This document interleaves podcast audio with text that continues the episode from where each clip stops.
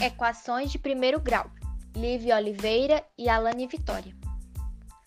Em matemática, equações ou funções matemáticas podem ser classificadas de acordo com a quantidade ou o grau das incógnitas que apresentam.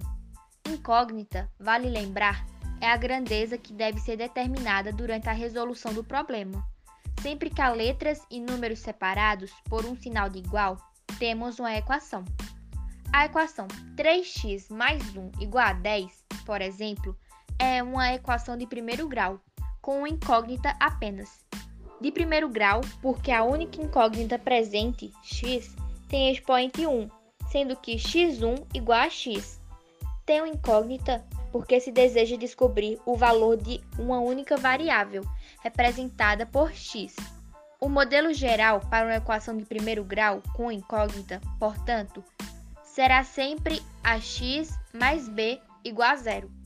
Os itens a e b são chamados de coeficientes da equação, sendo b conhecido como termo independente também.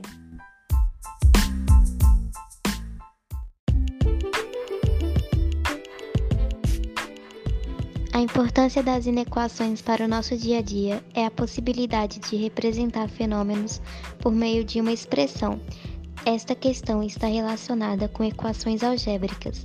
As equações algébricas são expressões que possuem incógnita em forma de letra.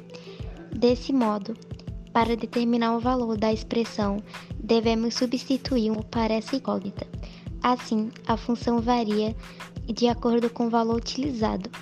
As equações são de extrema importância para o desenvolvimento da humanidade, pois por meio delas podemos representar fenômenos físicos e químicos.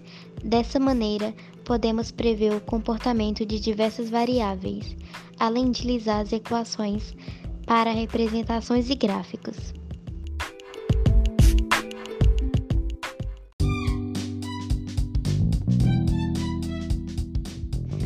Para resolvermos uma equação do primeiro grau, devemos achar o valor da incógnita, que vamos chamar de x, e para que isso seja possível, é só isolar o valor de x na igualdade, ou seja, o x deve ficar sozinho em um dos membros da equação.